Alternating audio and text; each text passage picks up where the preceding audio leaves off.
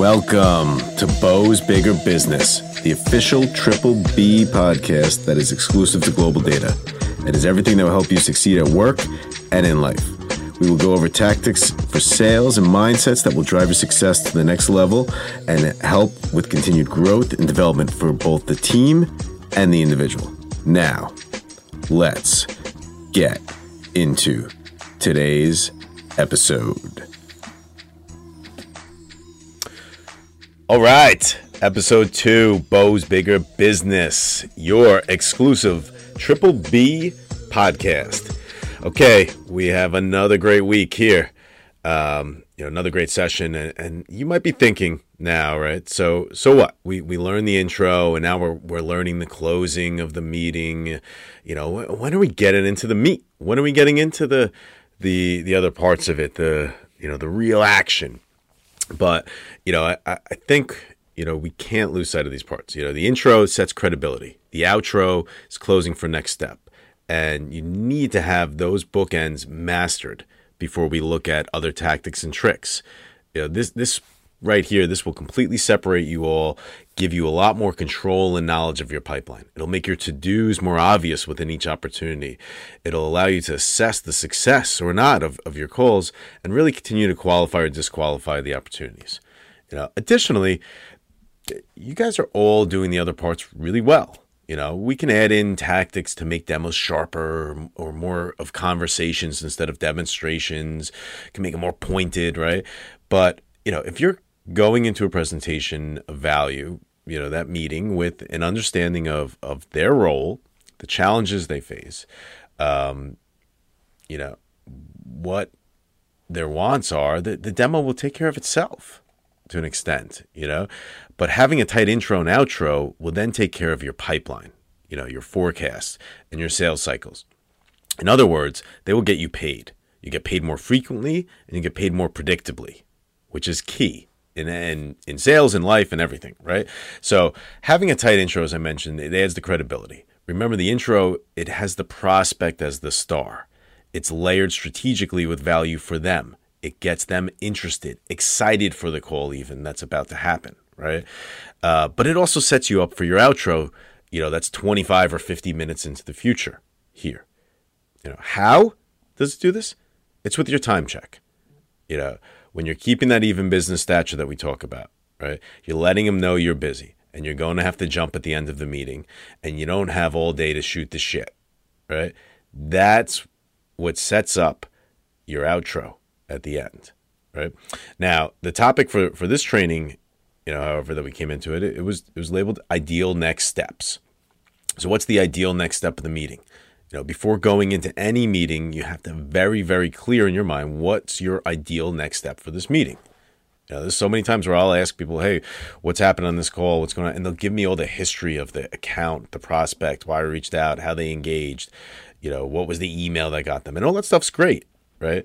but you need to understand where you're going and where it's heading towards from there. Um, and, and, so, why do we think this is so important? You know, what will it allow us to do? And we spoke about three things this week in in the session.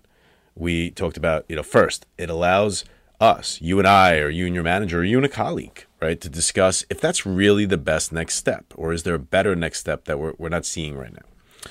Uh, second, it allows you to keep the meeting on track and stay focused on the outcome.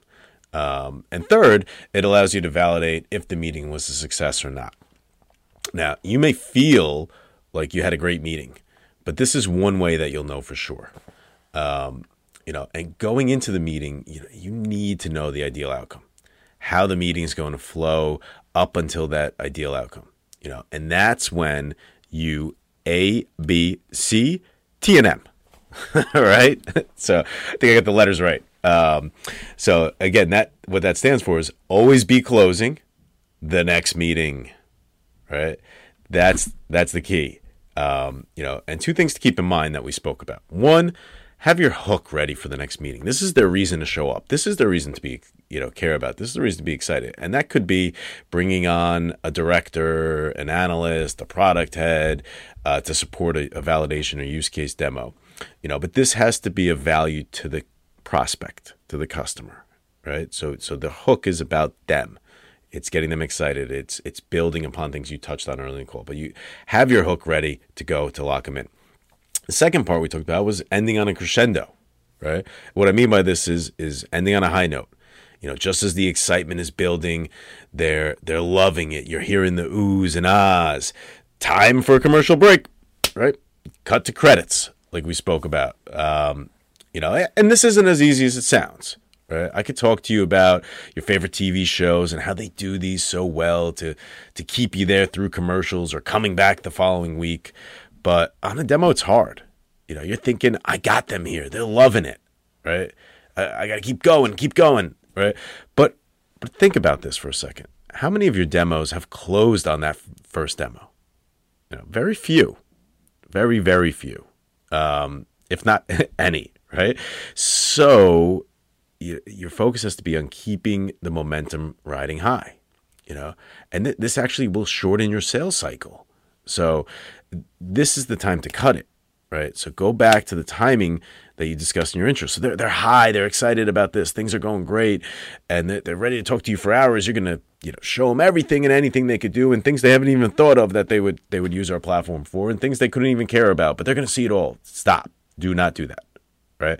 You got them moving high. They're getting really excited about this. Now's the time for you to cut it, right? You go back, you know, hey, I just want to be cognizant of time here. Seems like we're really checking the boxes. And what, what typically happens at this point is I'll bring my director on the next call to really run through a, a, a detailed use case based on what we learned today. Usually clients will bring on their CEO, you know, or their head of clin ops or VP of BD, whatever makes sense for the, the call, uh, onto that call too. But but but let me um let me pull up my calendar here. Okay, looks like uh, actually looks like both my, my director and I were free on uh, Tuesday the first from from two p.m. on. Actually, how's that look for you? That's it. That's how you stop it, and you do it that way, right? So tactically, you know what you're doing. You're calling out that that you're running out of time. So you put a pin in it. Stop the screen share. You know, now literally at this point, pull up your calendar and, you know, do it, follow it with your eyes, talk them through this happening here. You know, this act will have them do the same. It'll give them, you know, and then give them a window. See how I said, you know, from 2 p.m. on, right? Not the the either or, like I'm good at 9:15 or or 3:45 in the afternoon. You know, I'm not boxing them in. I'm, I'm giving them a window. Additionally, I'm being assumptive. They're engaged. You did your job at this point. This is the natural next step. It's what's supposed to happen, right? Um, you know, and one of the things you saw there, I, uh, I mentioned typically clients bring on ABC title, right? This is a good way to use a story to suggest, you know, that they bring on the economic buyer. But but it's okay if they can't access their schedule, right, or their calendar, or they're not sure yet, or or, or they're just they're like it's it's too soon. That's fine. It's a simple kind of you you plant the seed.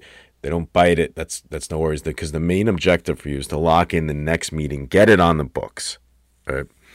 Um, and and the way that you position this stuff could be, you know, I, I, like to say what I like to do at this point is introduce my director, my head of, um, you know, oncology, my head of this practice, et cetera, et cetera, right? Um, but it's got to be crisp. You can't be weak here. You can't be wavering or fumbling.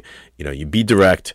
You're crisp you know and, and we need to practice this as much as you practice your intro as much as you practice any other part of your sales cycle. Your intro and outro these bookends as i mentioned need to be crisp tight and perfect. Okay? So um, you know it, it's very simple there and, and in the uh, the training deck I even provided some scripts for you guys to work off of build out and make your own from that side. Um, but now listen it's not always going to work perfectly Okay. But don't let them off with at least an agreement to a tentative time for the next call. So, um, so for example, let's see. So, listen, as a next step, we can run through some some pricing and go over the proposal. So let's let's look at the calendar here. How does prospect interrupts me now? Right. Just just send me some times on on email, Tom. We'll we'll figure it out. We'll get it all set. Just shoot me an email.